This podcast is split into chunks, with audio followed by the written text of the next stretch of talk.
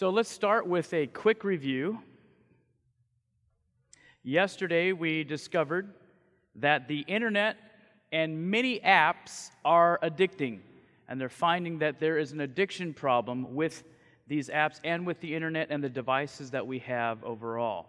We learned that doctors and scientists recommend we take time away from the phone, the computer, and other digital devices by implementing a tech-free time every day for a minimum of two hours, more than that or longer than that, uh, more frequently than just once a day or a longer period of time. They've shown have even greater benefits. It's a good time to just let your mind reset and, of course, engage in work or whatever you have to, or take a walk, read a book, do something other than something dealing with tech. We've learned yesterday that technology is literally, physiologically rewiring our brain, and in a way that is not pro- uh, productive. And they're finding that it's actually quite counterproductive. We're starting to get involved in this, this tendency, overarching tendency to want instant gratification all the time with everything. Even when, like we said yesterday, when you send a text, if they don't reply to you right away, you're starting to get anxious, cortisol gets released. Why haven't they answered my text yet? So we're, we're training our children up in a society where it's instant gratification.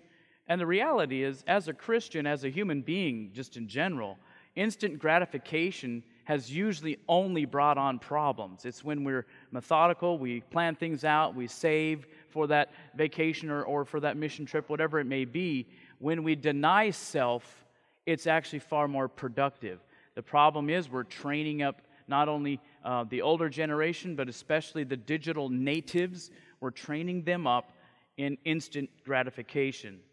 We've also found that the overuse of the internet by teenagers is causing atrophy of the gray matter of the brain. It's actually causing shrinkage in the brain, which leads to concentration and memory problems. Now, don't be fooled into thinking that we're not having the same problem with adult brains, because we are. But why do I keep bringing up the youth? Because, friends, the youth's brains are still developing, especially when they're young. I mean, from they say from the time of, uh, from...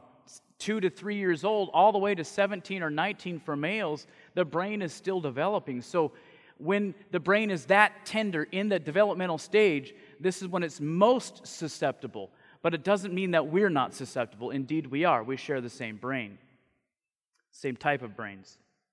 There is a loss of communication between the higher brain and the base brain. We saw that yesterday as well. Unfortunately, many of these tricks and things that they use to hack our brains are there to merely manipulate us. And unfortunately, the way that the internet works and the way that these apps work, eventually there's that rewiring again. In fact, communication between the executive branch of the brain, that frontal moral lobe, and the other provinces of the brain is hindered. In fact, sometimes they even say it's gone, it's, it's, it's, it's toast. So the challenge we have is, if we're not able to keep the lower passions, the other provinces of the brain in check by a frontal moral lobe, and that connection is being hampered, the more we engage in this digital world in excess, the more challenges we're going to have. Eventually, sociologists are afraid that this next generation may not even have a moral compass. Why? Because the connectivity to the moral compass is being hindered right now. That's, that's devastating information. We also learned that Internet Addiction Disorder, or I A D, and there are various other forms of this uh, disorder or different names for it, it ruins lives by causing neurological complications, psychological disturbances, and social problems. So we looked at yesterday also that we're having not just these physiological complications and neurological complications, but now we're seeing, and we have seen for about the past ten, fifteen years, we've seen sociological problems. Young people, old people, whatever age, especially young people, are having problems learning how to communicate one with another. The face-to-face communion is going to become a thing of the past if we're not careful. And so this is why it's important to implement those no tech times. Get off of it. You know, my mother does something that works very well. because we would be sitting at Thanksgiving dinner and my niece and nephew are texting each other who are sitting right next to each other. I finally caught on. I went, wait a minute. Because all of a sudden, I, I, I'd see her going like this, and all of a sudden, mm. Is that hers or his? Mm. Are you texting him? And she's like, yeah. I said, that's it. No. And my mom grabbed a basket, and everybody put their phones in the basket. Because frankly, everybody that we needed to know if, any, if there was an emergency or anything like that, they were already in the house, right? So we put the phones, we turned them off, and you know what? It was frustrating for a lot of the family for the first twenty-five minutes. But then after that, it's almost like you go, oh, man, you know what? I'm just free to enjoy my family. And so that tech-free time is really powerful. We also learned that the statistics and problems apply not only to the youth, but to all people all online with these devices. So when I say young people or students or children, it also means us, because we're all children of God and we all share, like I said, the same brain. Well, not the same brain, but the same type of brain. So today, we're going to continue the Internet Infection Part three. We're going to dive into the brain hacking side of things. I have a whole lot more planned, but honestly, I don't think we're going to get through all the material. My wife and I thought for sure we have about six, seven hours worth of material. No, we have probably like ten or twelve. So we're I'm editing as we're going through every day. What do I say? What do I not say? And Lord, please give me wisdom. Now, if we have time, we'll get into a little bit of the gaming today as well. If not, we'll pick it up tomorrow. So we're going to talk about brain hacking, or what's called addiction coding in the industry. So it didn't start off by, hey, let's brain code. Let's let's do some brain hacking on, on our users. But it has evolved into, frankly, a studied art form of how to get people to take action. And there's a lot of psychology uh, involved and neuroscience involved, as you will see. So I'd like to introduce you to Tristan Harris. Now, he has been interviewed by every major network around the world, uh, different reporters, because he came out of Google himself. In fact, he, he actually started a company he was C E O of, and Google bought that company, and that company was largely involved in learning how to create these apps that can actually keep you linked into it and stay on the app.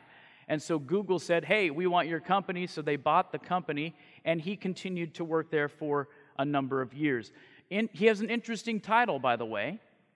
He's been called the conscience of Silicon Valley. Why? Because he quit working for Google when he saw that Silicon Valley, by and large, including Google, is engineering our phones, apps, and social media to get us hooked. He didn't like this. He's like, now, understand, he was involved in all of this from the beginning, but he, he like had his epiphany and said, wait a second, we shouldn't be doing this. So this is an insider that we'll be looking at, a commentary from multiple interviews. One uh, largely was done on sixty minutes and another. Tristan has spent, just to give you a little bit of idea of his background, he spent a decade understanding the invisible influences that hijack human thinking and action, drawing on literature from addiction, social engineering, persuasive design, and behavioral economics. He is currently developing a framework for ethical persuasion, he calls it, especially as it res- relates to the moral responsibility of technology companies. So, he is one of the few tech insiders to publicly acknowledge that the companies responsible for programming your phones are working hard to get you and your family to feel the need to check in constantly. Whatever that may be, checking your, your the Twitter feed, checking Instagram, checking all these other ones, Facebook, checking, texting people. We got to get society where they feel like they have to constantly check in. Does anybody feel that way? I, I do. It's like, If I don't hear from my son within a certain amount of time or whatever, I start to wonder. I wonder if he's okay. I wonder if he's okay. You know, before, if your son was off in a different state, you would rarely hear from them in the nineteen hundreds unless he wrote, took the time to write a letter, and it came through by horse. And then after that, we got the post, U S Post Office, and before you know it, you could send a letter and you could have it there pretty much overnight. And what's beautiful was the phone was invented, so you could reach out and you could talk to the, to our, our loved ones over the phone. And now we don't even talk to them over the phone. We want instant messages instantly. I don't even want to take the time to dial the phone. It is my, my boys say, it's so inconvenient. The phone is inconvenient, it's, but that's the new mindset. So some programmers call it brain hacking or addiction coding, as we have said. So along with many others, he's concerned that these products are shaping what two billion people think every day. I mean, that's more power than any government in history. If you put it in that framework, in that context, and think about, you have a couple of companies that are really starting to control the thought processes of two billion people. They're not controlling my thought processes, and you, my friend, are uninformed. He continues on. I think we have to ask those who I think we have to ask, are those systems of social media, are they genuinely looking out for what will make society most well off? Or because of their business model, are they most concerned with what captures people's attention? Come on, I think we're all big boys and big girls here. We know the reality is they're looking at the bottom line. They, they want to find out whatever works, whatever I can do to capture your attention. Little tricks, little tips, little tweaks in how even the app responds, which we'll look at. He asked, he was asked a question, so is this something that engineers keep in mind as they're designing the new bells and whistles? They're thinking, hmm, how can I keep people addicted to their phone? His response, your phone is like a menu. And it is always being populated by choices, whether it's through notifications or what shows up on the feed, and people think that this is neutral. Friends, this is not neutral. Driving behind all of this is somebody that has philosophical beliefs, just like you and me. Driving all of this, as we will see, are engineers by the thousands who are trying to figure out how do we push people in certain directions. And we'll see that as we keep reading on. He says, what they miss is there is a thousand engineers on the other side of the screen whose job it is to put whatever should be on that menu that will capture your attention. And the problem is, all these companies have their hands tied. Why do they have their hands tied? They have them tied because they have to do whatever it takes to make it work, to get our attention, because that's their business model.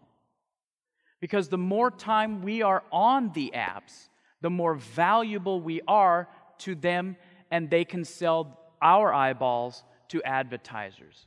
They can show all the analytics and all the statistics of just how much time user one two three four spends on their app. And here's what they're looking at. How many ads did they see during that time? And they codify this information, and they're able to take it to their advertisers and say, look, all of these people are on this app for this amount of time, and it resulted in this many clicks and links for people to go buy this product and that product. Ooh, hey, where do I sign? I'll give you a check right now. And this is how it works. Now, there's nothing wrong with capitalism. That's great. But friends, I should not be manipulated into buying your product. And we'll see that's what happens. In a sixty minutes interview, Anderson Cooper asked Harris if he thought parents understood the complexities of what their kids are dealing with. And I don't think we do. when it comes to their phones, apps, and social media. Harris responded, remember, he's an insider. He sees what's going on. No. Do you think parents understand? No. And I think this is really important because there is a narrative that, quote, oh, I guess they're just doing like, you know, this like we used to, gossip on the phone. So what's the difference if they're texting or if they're Snapchatting or Instagramming, whatever they may be doing? What's the difference if, between that and just good old-fashioned gossip on the phone or in a letter? Have you, have you ever actually thought about that? Have you ever even heard this argument? There are some that say, come on, it's just like us gossiping back in the day on the phone. Well, here's a different perspective. And, he, and uh, Harris continues on. But what this misses is that out, your telephone in the nineteen seventies didn't have a thousand engineers on the other side of it who were redesigning it every day to work with other telephones and then updating the way your telephone worked every day to become more and more persuasive. The phone was the phone, right? When you picked up the phone, after you learned the first time how to use it, you could use that phone for the rest of your life. Well, until after the rotary ones, then you had to figure out how to push the buttons, right?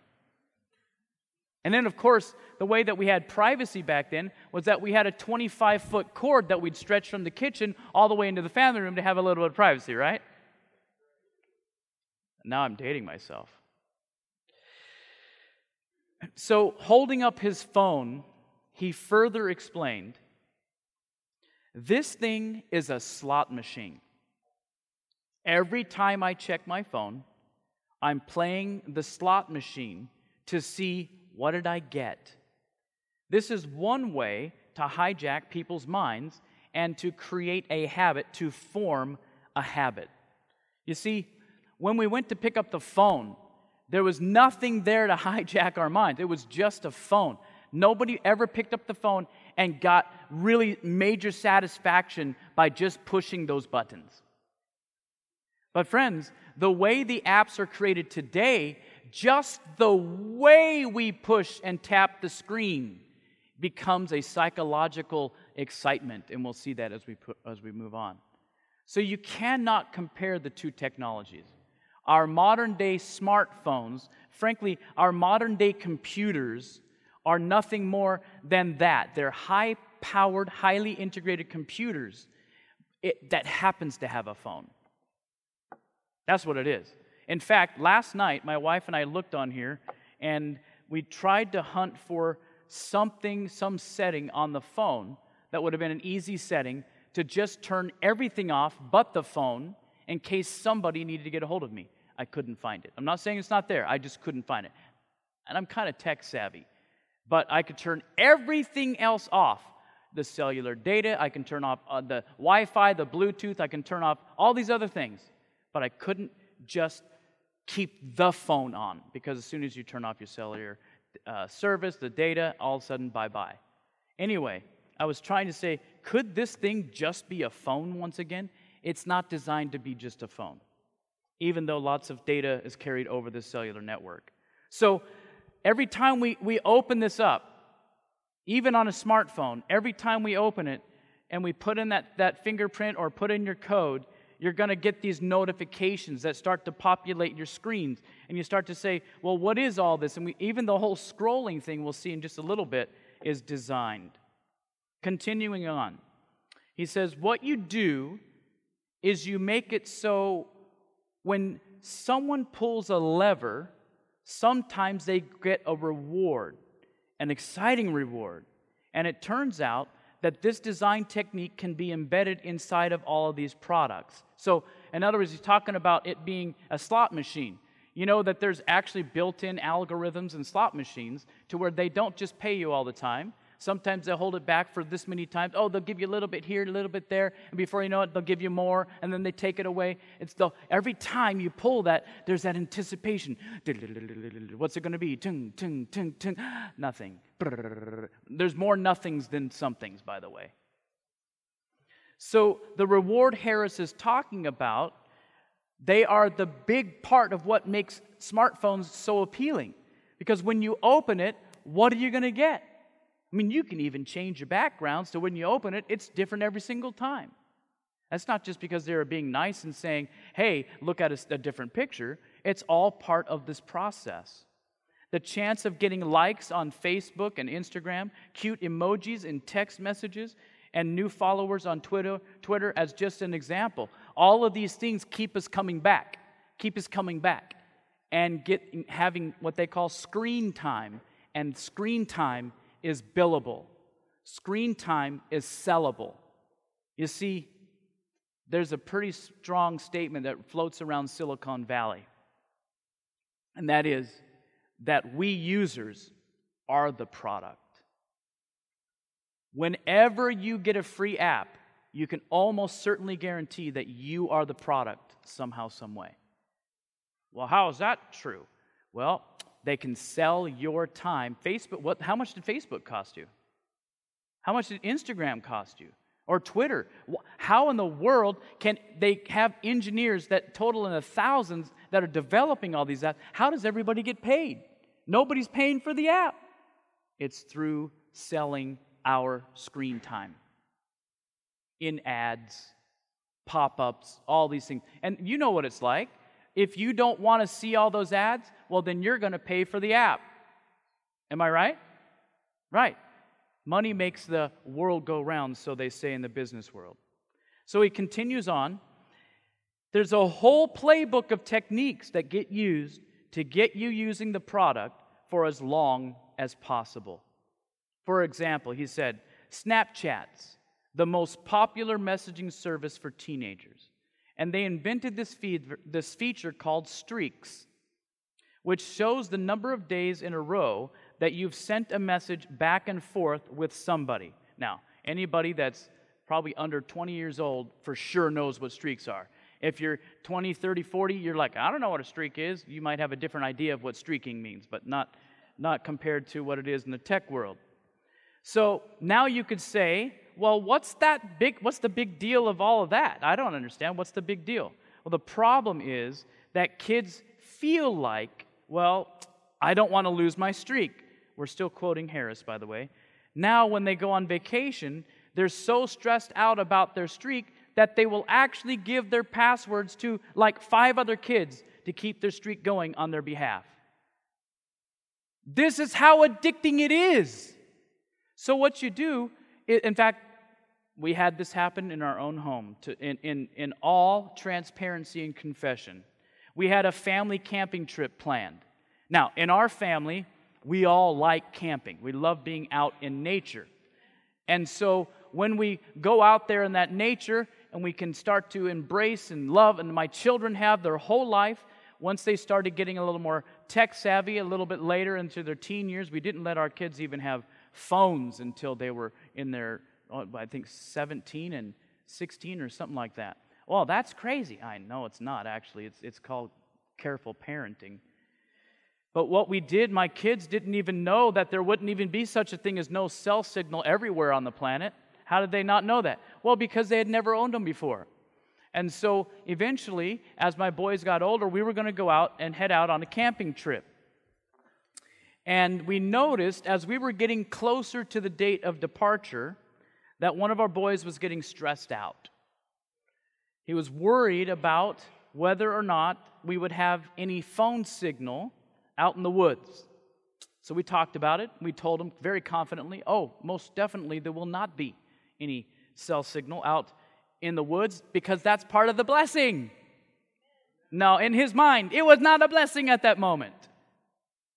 He melted down.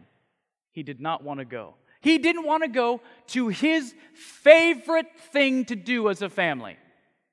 We would go out there, we'd fish together, catch and release, enjoy the this. The, we'd go explore in the in the rivers, we'd go climb trees, we'd go climb mountains, we'd all this stuff. And whenever my boy was out there with me in that wilderness, that was the happiest kid I knew. And now he doesn't want to go to do the happiest thing he wants to do? What's going on here? Friends, his thinking had been hijacked. Yeah. It had been hijacked. He did not want to lose that streak.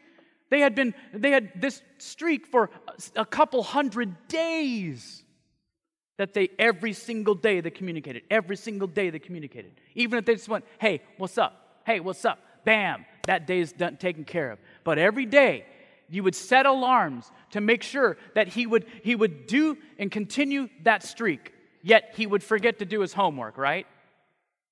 Or be late to work sometimes. Oh, he was never off with that streak.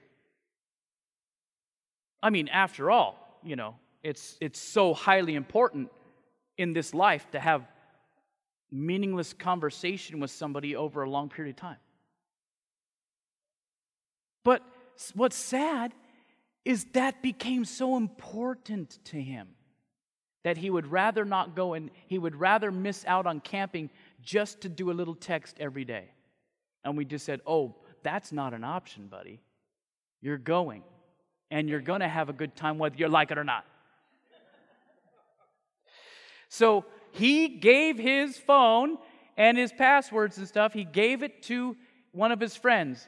And made his friend, I mean, like almost like a blood oath, you know, you've got to promise me you'll do this every day. I've set alarms. He made all these provisions to keep this little silly addictive streak going. These types of brain hacks are found everywhere. They're so simple, but they are hugely effective. And this is called gamification, by the way. And it's the process of adding games or game-like elements to something, such as a task, to encourage participation. So, in other words, the, th- what happens is it becomes a competition. Well, how many days? How many days do you have on your streak? You've got one hundred. I've got one hundred twenty. And, and I've got a little. You know what they win? They win little trophies that they can prove they've been doing it for one hundred days because Snapchat issues all these little emojis and trophies. And you can put them in a trophy case. Yeah. You win an emoji. Yay! And I'm not trying to belittle people involved in streaks on Snapchat, but what I'm saying is you're being manipulated to do this, so you're on there so they can sell your eyeballs. It encourages competition, and therefore we want to win. And all this, we get to win this amazing Snapchat trophies. That's what you win. I can't see it, but you can. There you go. That's what you win. In fact, you actually you earn different ones based on different things that they have you do. They'll have you take X amount of front camera selfies. They'll have you, and then, oh, you win this for doing that. They're creating all of these ways to keep you on it. And it's a game, and it's fun. And then you go, whoa, where did those three hours go? So don't think we're just talking about a few days here. The current official world record for the longest Snapchat streak is seven hundred ninety-eight days. That can be officially, by Snapchat and all their analytics, they can say, this is the longest one right now. There's other ones, because guess what people do now? They're hacking in to get all these emojis so they can brag for something they didn't even do. I don't understand. Little emojis, that's what we get. While Silicon Valley makes billions of dollars off of our wasted, largely wasted time. Harris continues, so you could ask, when these features are being designed, are they designed to help people live their life? Or are they being designed because they're best at hooking people into using the product? And then Anderson Cooper asked Harris on an interview, he said, is Silicon Valley programming apps, or are they programming people? Good question. Inadvertently, is his response, whether they want to or not, they are shaping the thoughts and feelings and actions of people. They are programming people. So here's an industry insider at the top of the game saying they're programming people. That's what the apps are being used to do. Do you think there could be some sort of conspiracy behind this, maybe? I'm not a conspiracy theorist. Well, then you're not a Christian. If you're a Christian, you believe in the largest conspiracy ever, Satan and his rebellion, my friends. So I believe with all of my heart, the more I research this, the more we look into it, the more I go, we, we got to talk about that too. We got to talk about this too. Before you know it, we'll have a we'll have a, a college semester to talk about all of this. I believe without a shadow of a doubt that many of these people are not in it to deceive and destroy people. They're in it to do what their boss or the company is asking them to do. But I have to believe some of the people at the upper echelons, they know exactly what is going on. And friends, I don't think they're being led many times by the spirit of self-sacrifice. You follow what I'm saying? I do believe behind this type of thing is the devil as the puppet master. I believe it's the devil behind the curtain, if you will. And he's moving things. Because if he can't get you distracted with T V or movies or your job or, or music, he's going to get you distracted with anything that he can. And he's going to get us so addicted that if we can't even have our phone and continue a silly little thing, we'll even deny ourselves healthy, amazing, wonderful family time out in nature. Like I gave you that example of my son. Our brains are literally being hijacked. Continuing on, Harris says, there's always this narrative that technology's neutral, and it's up to us to choose how we use it. This is just not true, he says. So the tech insider at the upper echelons who understands what's going on is saying, tech, this, this technology anyway is not neutral. It's not neutral. They want you to use it in particular ways and for long periods of time because that's how they make their money. So he found himself asking a question. When is all of this adding up to an actual benefit to my life? He asked it personally. And he says, we need to stop and pause for a moment and say, is this benefiting me any way in my life? Because friends, if it's addicting, and indeed it is, we saw that yesterday, and we are being manipulated, and indeed we saw that yesterday and we're seeing more of that today, and it wastes copious amounts of time for no real benefit, then why are we doing it? Because everybody is. Right? That's what's going on. I mean, I have so many requests for LinkedIn and Facebook and all. I can't, if I just went through and, and just yes, yes, yes, yes, yes, and, and t- accepted all the friend requests, it takes me hours. But you know, Facebook will not allow you just to select all and hit yes. You have to go through the process of yes, yes, yes, yes, yes, yes. It's all about keeping you on their stinking apps.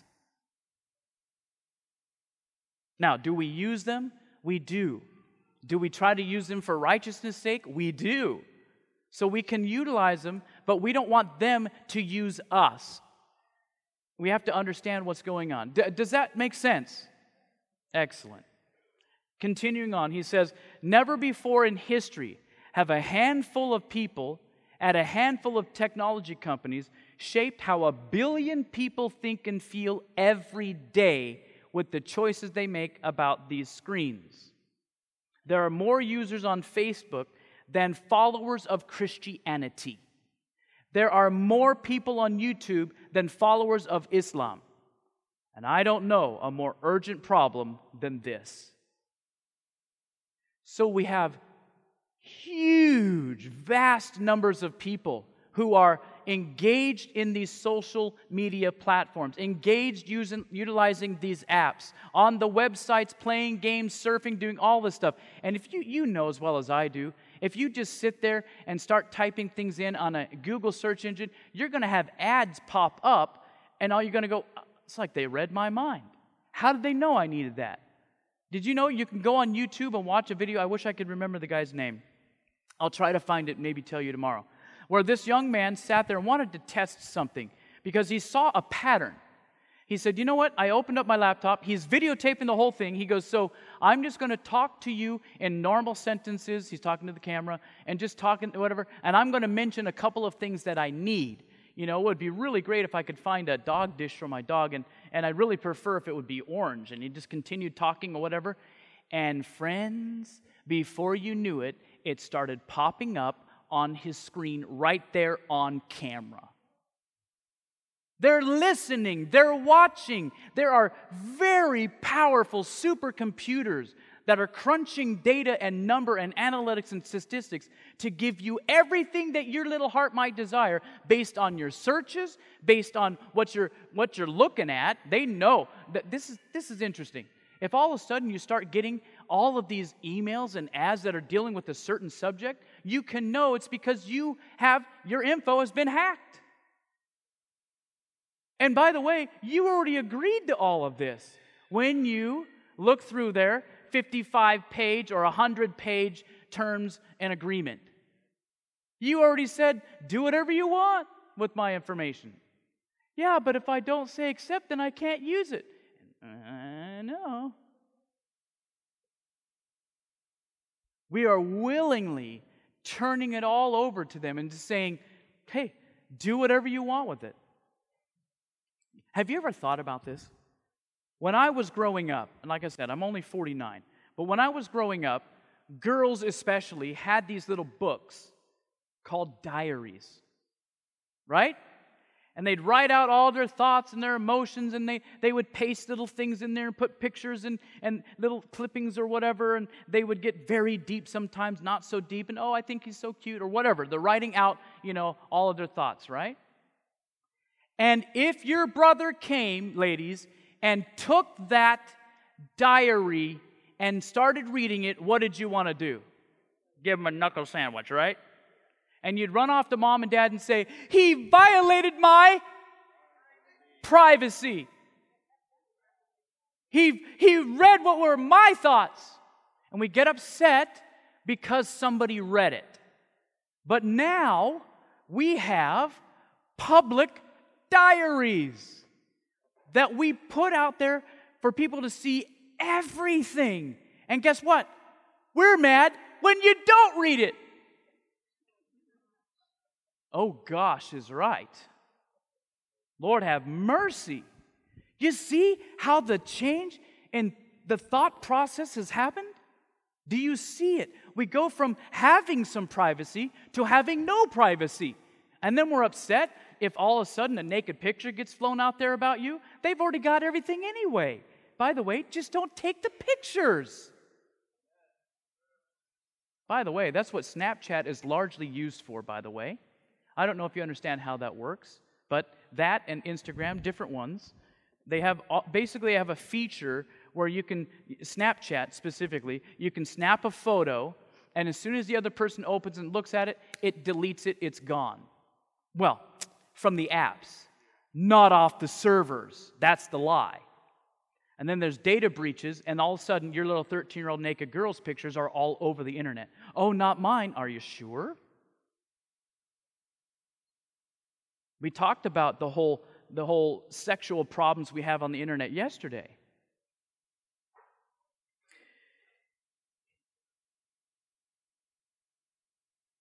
Harris wrote a one hundred forty-four page presentation. And in this presentation, he argued that the constant distractions of apps and emails are weakening our relationships to each other and destroying our kids' ability to focus. It is widely, it was widely read. So he, he wrote this, this manifesto, basically, and it was spread around Google where he was working at the time. And it was read largely within Google. And it actually caught the eye of one of the founders, Larry Page. But Harris told sixty Minutes it didn't lead to any changes, and so after three years, he quit And here's what he says. It's not because anyone is evil or had bad intentions. It's because the game is getting attention at all costs. Because that's the business model. So, when he was asked, what's the path forward? How do we get out of this? He said, what we really need is a new conversation about what do we want all of this technology to be fitting into? And if it's going to fit into our lives, it has to respect and honor the boundaries of our humanity. You know, you don't have to publish everything, my friends. And frankly, some things are better left between you and the Lord. It's kind of like, and he continues on, it's kind of like, that's my son calling. Declined. Look, I just had success. Amen. I think it's kind of like the environmental metaphors in coal, he says. Left to our own devices, we'll just extract all of it from the ground and pollute the whole environment until we say, hey, uh, we need some protections in place. And friends, this is the type of thinking that we see everywhere. We just clumsily bound forward, not thinking of the current or future consequences. And there are some that are thinkers that are stepping aside and going, wait a second, we have some problems here. We need to start putting some parameters in place, perhaps. We need to call these tech companies to a higher level and, and, and have them stop manipulating our minds, even though we are willfully being manipulated. But they're tricking us. And if anything, they should at least have full disclosure. He wants to, now, Harris now travels the, the country and the world trying to convince programmers and anyone who will listen. He's trying to convince that the business model of tech companies needs to change. He wants products designed to make the best use of our time, not just grab our attention. He's worried about a generation that cannot remember a life disconnected. That's most of our children. They, they, like we talked about yesterday, they're the digital natives, and we're the digital immigrants. So for us, sometimes we can see maybe the challenges or the problems, but when it's been your life, your whole life, you don't see the problems sometimes. Now, there are others, other insiders in the industry who are starting to talk about this too. And one of those other tech insiders is Ramsay Brown. He's a computer programmer who understands how the brain works and knows how to write code that will get the brain to do certain things. Ramsay Brown studied neuroscience.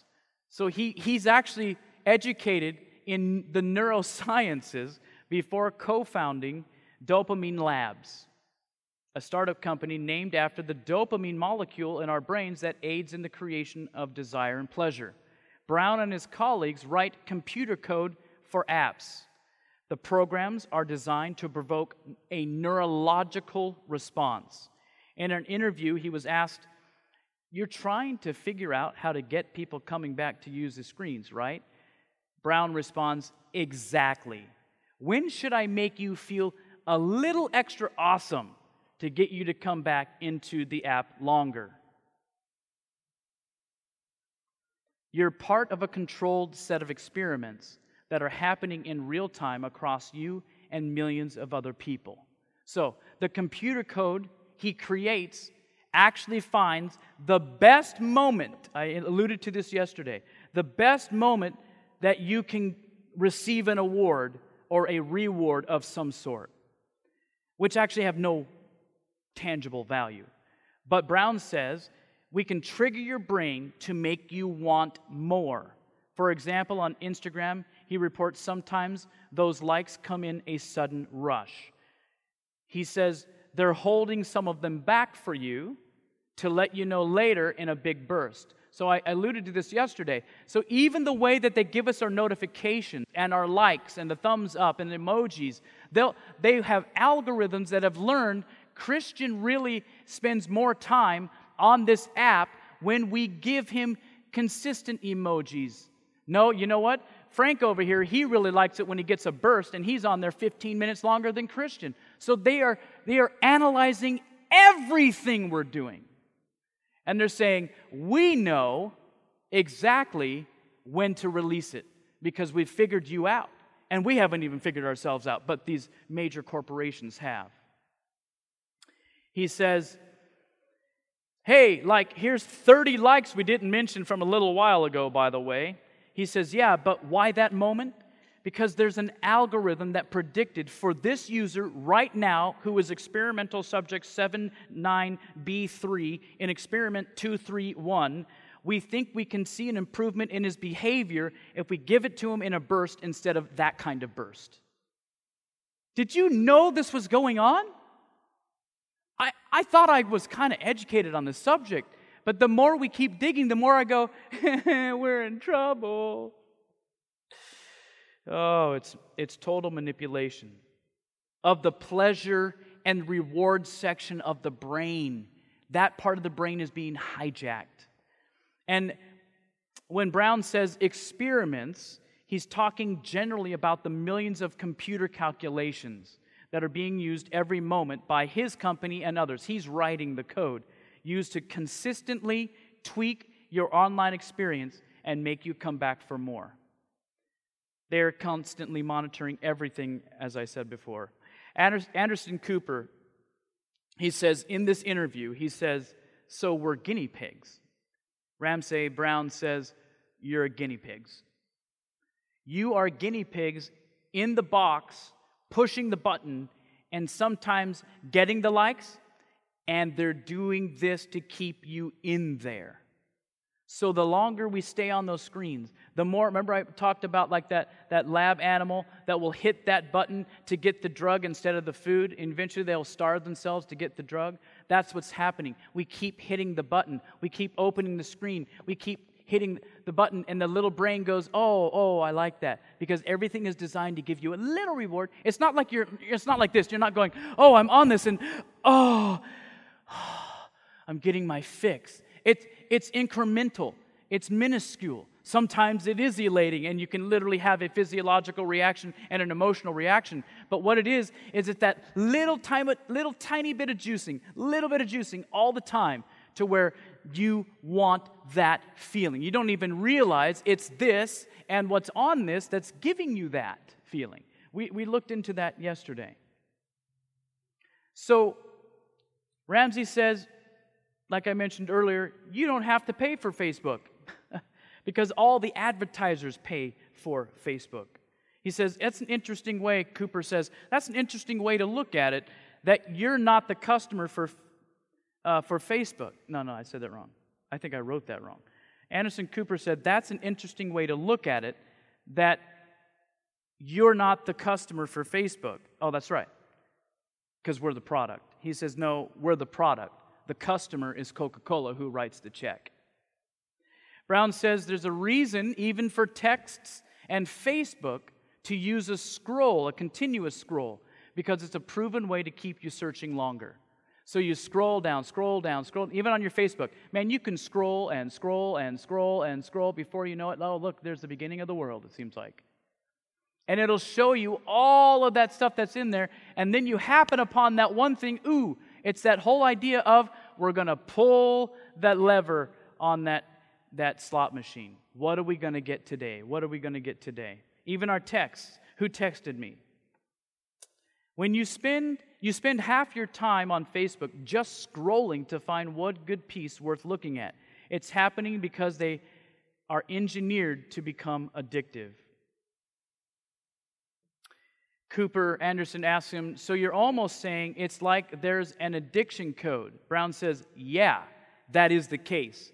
That since we've figured out, to some extent, how these pieces of the brain that handle addiction are working, people have figured out how to juice them further and how to bake that information into apps.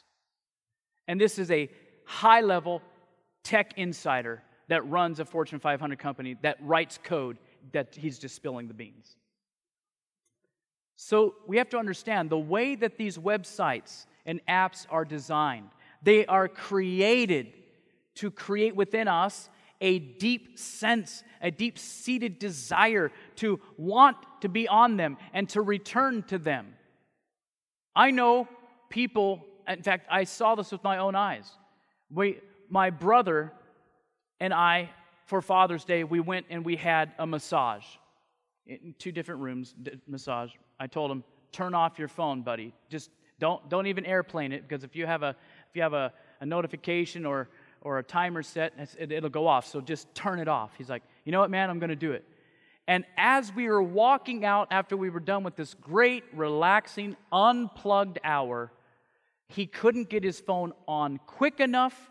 And as for about the next fifteen or twenty minutes of our ride, getting back home, he was nothing but on this. And I'd say something, he'd go, oh, yeah, uh-huh, oh, really, uh-huh. And he, he was just at it.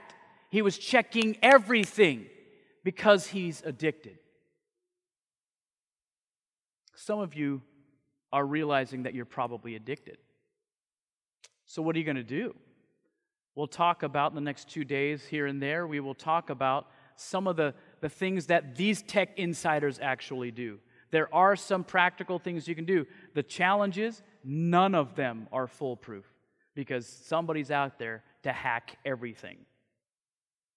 So we just have to realize that we need to be careful how we, as educated people, how we proceed throughout our day with these devices. Do I think these devices are evil? No. Do I think the people creating these apps are evil? No. Because frankly, the ones who are deceived and don't know they're deceived are the greatest agents of Satan. I think many of them are deceived. I think what they have is a faulty model for business. So here are spe- some specific, we'll go through just a few, specific tactics on top of all the other things we've already talked about. We're going to get a little more specific now looking at some of the apps. One of the most popular methods used by apps and platforms is to, to keep your attention, wasn't actually invented by techies at all. It is a psychological tool often employed in casinos called Variable Ratio Schedule. I alluded to this earlier. The concept refers to when an action is rewarded, but at various times. The user doesn't know when they will be rewarded, just that they will. You play long enough, you're going to get a reward. It might be a, a, a nickel, but that's a reward. Your brain goes, ooh, look. And then what do you do? You put more money back in, right? So it's all, it's been around for a long time. The user does not know that they'll be rewarded. They just know that they will. They don't know when. And in no particular pattern. So it's very random, which your brain likes to do because that creates some excitement. That's what slot machines do. Each time you pull the lever, you may win a small payout or a giant jackpot or no reward at all, but you know going in, that's that's part of it. And then, when you swipe your finger down on Twitter, for example, a spinning wheel indicates that the app is loading more content. You don't know what you're getting, but you're hoping to see something new and something that interests you. Sometimes you do, sometimes you don't. Twitter also employs this technique in other more subtle ways. As Vice's Julian Morgan points, Morgans points out, each time you open the Twitter app, the screen is blue for a moment. Then the white Twitter bird pulsates, and eventually the bird widens to reveal your feed. While, here's, here's the thing, if, you, if you're on any of these apps, you know exactly what they're talking about.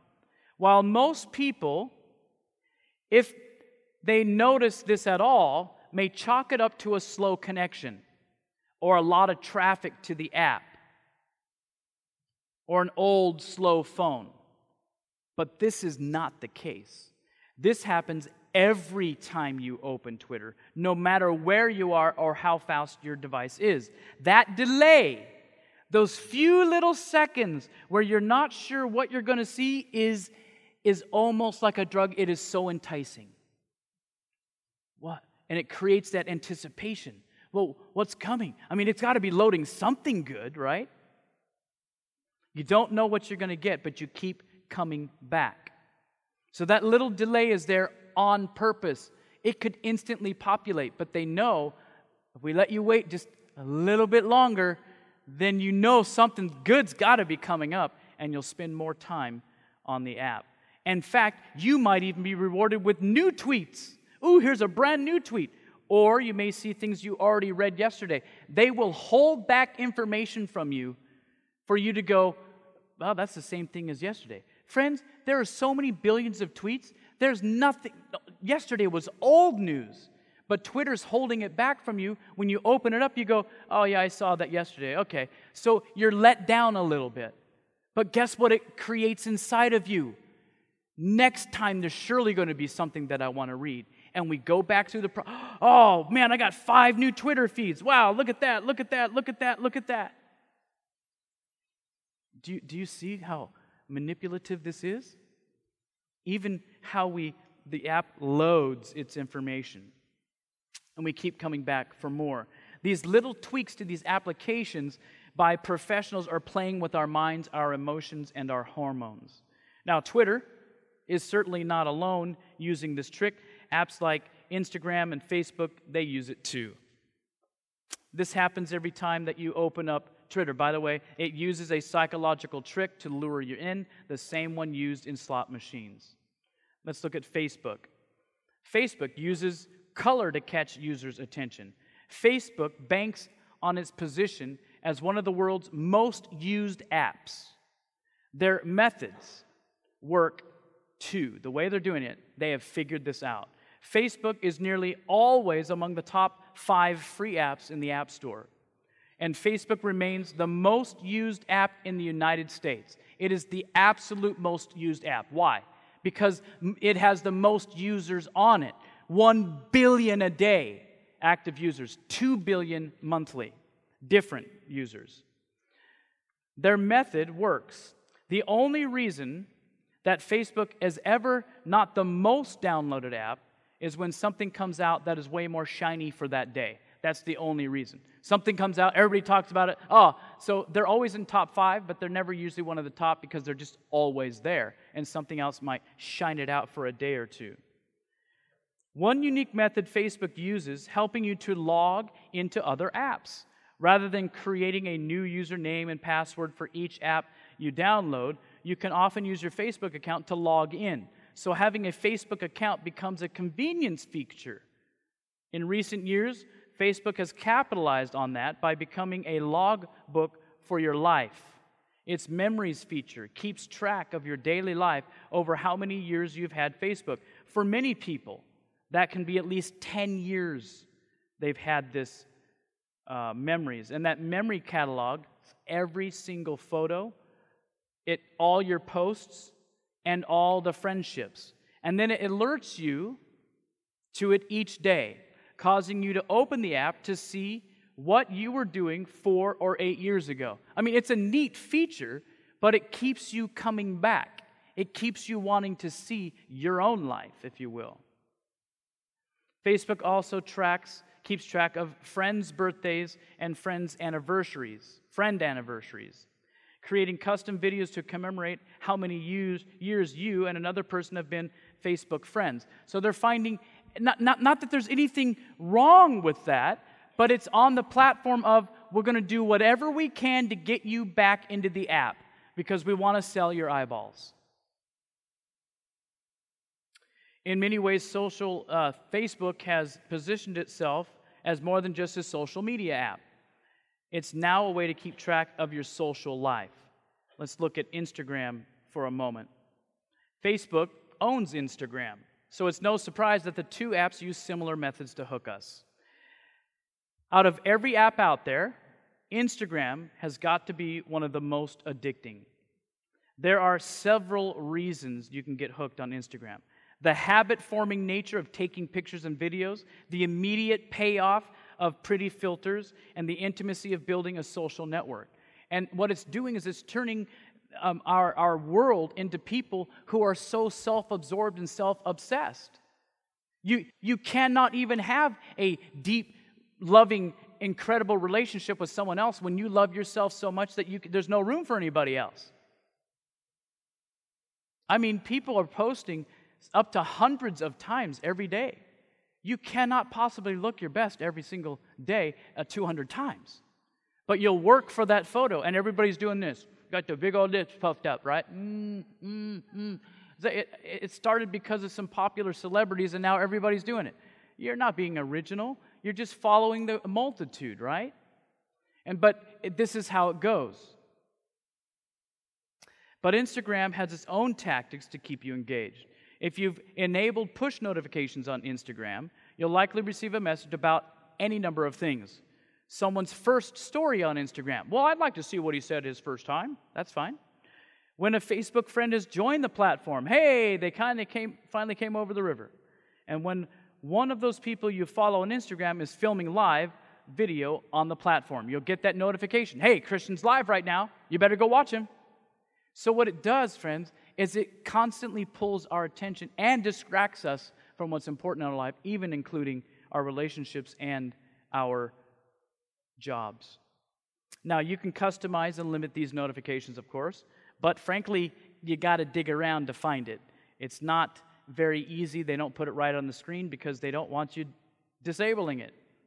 The simple fact that push notifications, though obvious, the f- simple fact is they work.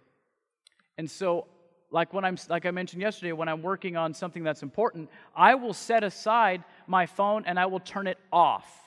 And I will close my email client. I will close that because I don't want those notifications popping up. I want to focus. But when you've allowed push notifications, which is basically a notification coming from an app, software, uh, a website, whatever it may be, it's giving you notifications. You can turn all those off. And you can actually just have a much more uh, peaceful life, less distracting. And I would encourage that, by the way. At minimum, embrace that two-hour a day of a tech-free zone. Interestingly enough, according to research from mobile analytics and urban firm called Urban Airship, sending out weekly push notifications can double user retention. So they know we've got to have user notifications. We've got to push out notifications on iOS devices. And listen to this. How many Android people are here? Who, who uses Androids? Did you know? I don't know why, but they have a six-fold increase of retention on Android users when they send out push notifications. It's twice as much on the Apple smartphone, on iOS, but it's six times as much on Android. I don't know what gives there. I haven't looked into it, but that's staggering. So push notifications are the first line of this strategy, says Randy Nelson, an analyst for app intelligence from Sensor Tower. He told Business Insider. He said they address you directly and say, hey, come back to the app, is basically what they're saying. It's the most overt thing these apps do, and it's an integral part to the process of re-engaging the user. So one tip is turn off those notifications if you want to just have a more simple life. Turn them off. You can always open the app and see what happened the last five minutes. Come on now. Do you really need to see Aunt Buffy washing her kitty cat? You don't. Who cares? If you want to watch it later when you're not at work or driving the car, then look at it later, right? The problem with the notification is you have you have this sense of urgency that you have to respond. I have been beckoned, so now I need to respond. No, you don't. But you, you would think that we, we believe we have to respond. Is any of this making any sense to anybody? Good, because this is this is kind of a crazy subject to see how our brains are being hijacked and how they're creating this addiction code in our devices. Boy, time is going fast. I'm only on slide thirty-three of eighty-five. I don't think I planned my time very well. But there's just too much to, to, to share. And honestly, I, I'm going through each day going, what do we, what do we not? You know, it's, it's incredible. And the other way that Instagram encourages you to, to stay on the app is to watch stories. And stories uh, at every turn uh, that makes them addicting. Stories are the first thing you see when you open the app. They're housed at the top of the screen, but they also periodically show up in the middle of scrolling through your feed, like in the image above. So what'll happen is you'll be scrolling. At the beginning is the story. So someone has gone through and they've they've uh, made a little video story of multiple videos, and you can watch that. and it'll come up if you are their friend or what have you, then it'll come up as a feed on yours, and it'll it'll notify you with that push notification, and then you can sit there and you can watch it. Sometimes, as you're scrolling through to see, that very one will show up again. They're like, repopulated. They didn't look at it. Repopulated. They didn't look at it. It's just, and it's real time. The computers are doing all these analytics real time, every day, twenty-four seven.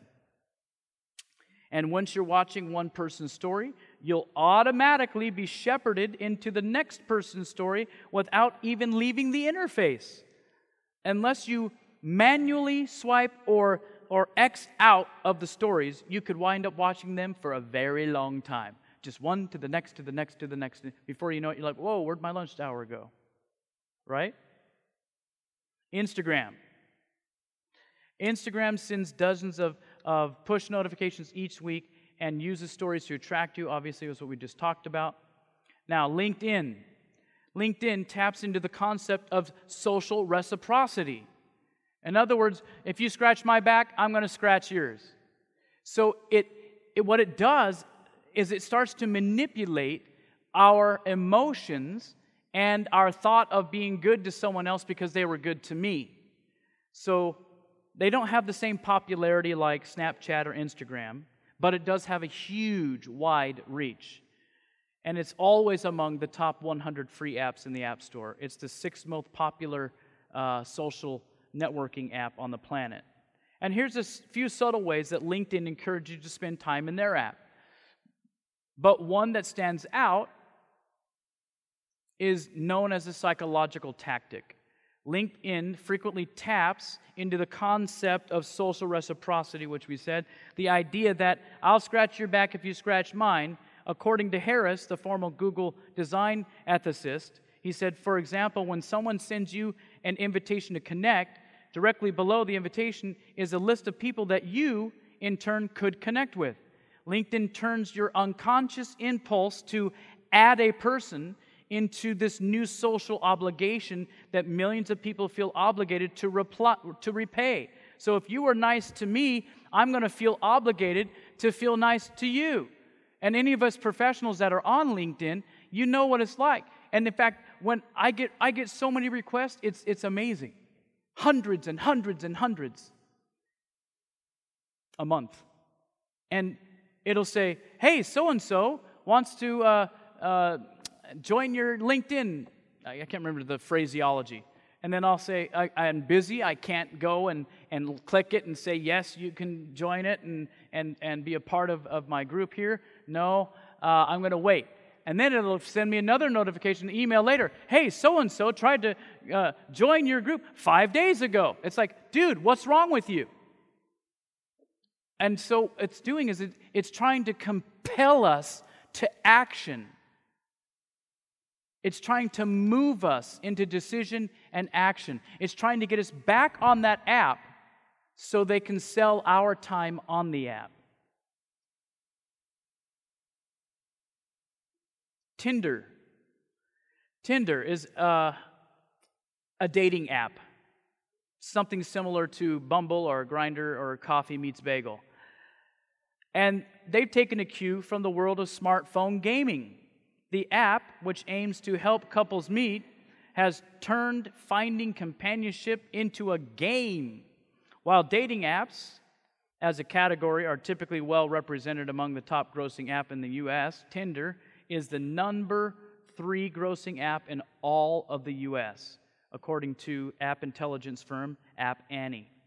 It's Tinder's format: swipe left on someone you don't like, and swipe right on someone you're interested in, that keeps people hooked. So the very fact of swiping left or swiping right is what gets those people hooked into Tinder. I, I would have never perceived that.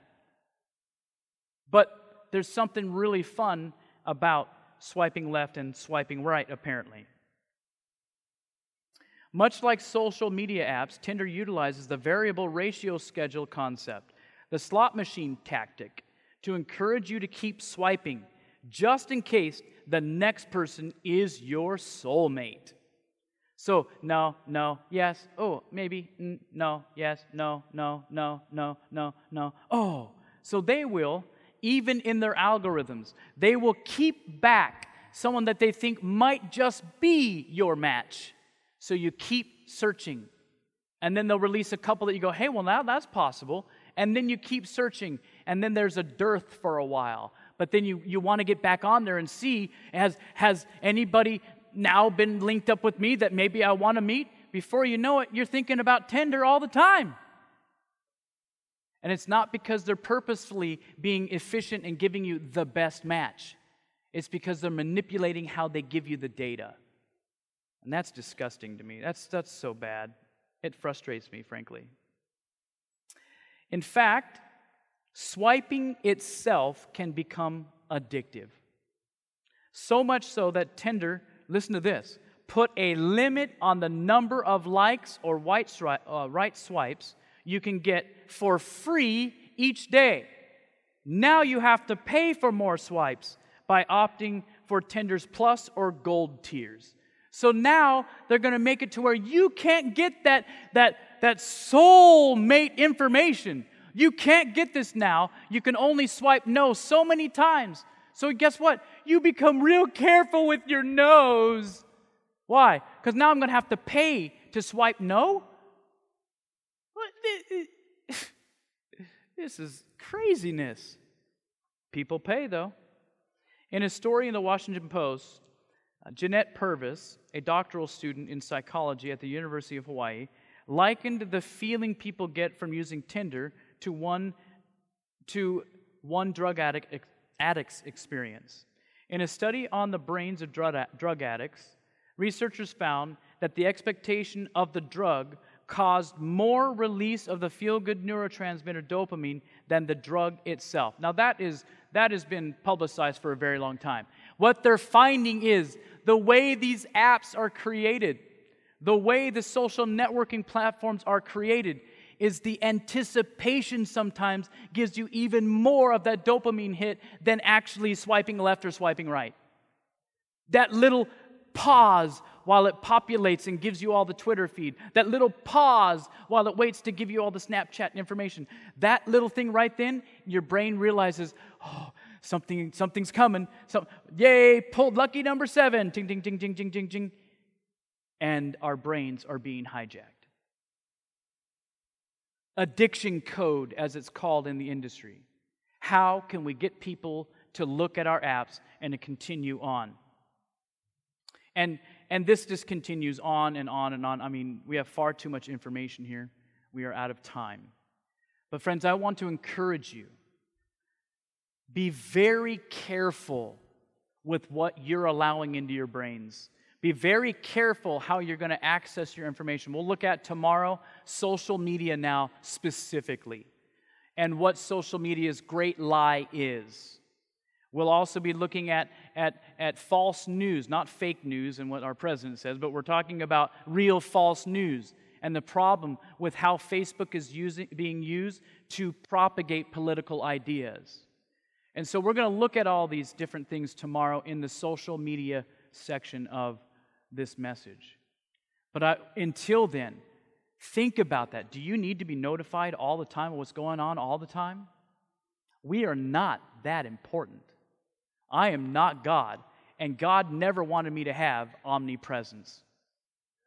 And when you think about Facebook and some of these older social media platforms, they can be very voyeuristic and inappropriate, looking into other people's lives, and then jealousy starts to be bred. Well, I don't have that kind of vacation, and so on. Be careful, little eyes, what you see. Be careful, little ears, what you hear. Be careful, little fingers, what you tap on on your screen. Let's pray. Father in heaven, Lord, please be with us now as we go out through our day. Help us to make great decisions for you. Impress us with your Holy Spirit. For we pray this in Jesus' name and for his sake. Amen. This media was brought to you by Audioverse, a website dedicated to spreading God's word through free sermon audio and much more. If you would like to know more about Audioverse, or if you would like to listen to more sermons, please visit w w w dot audioverse dot org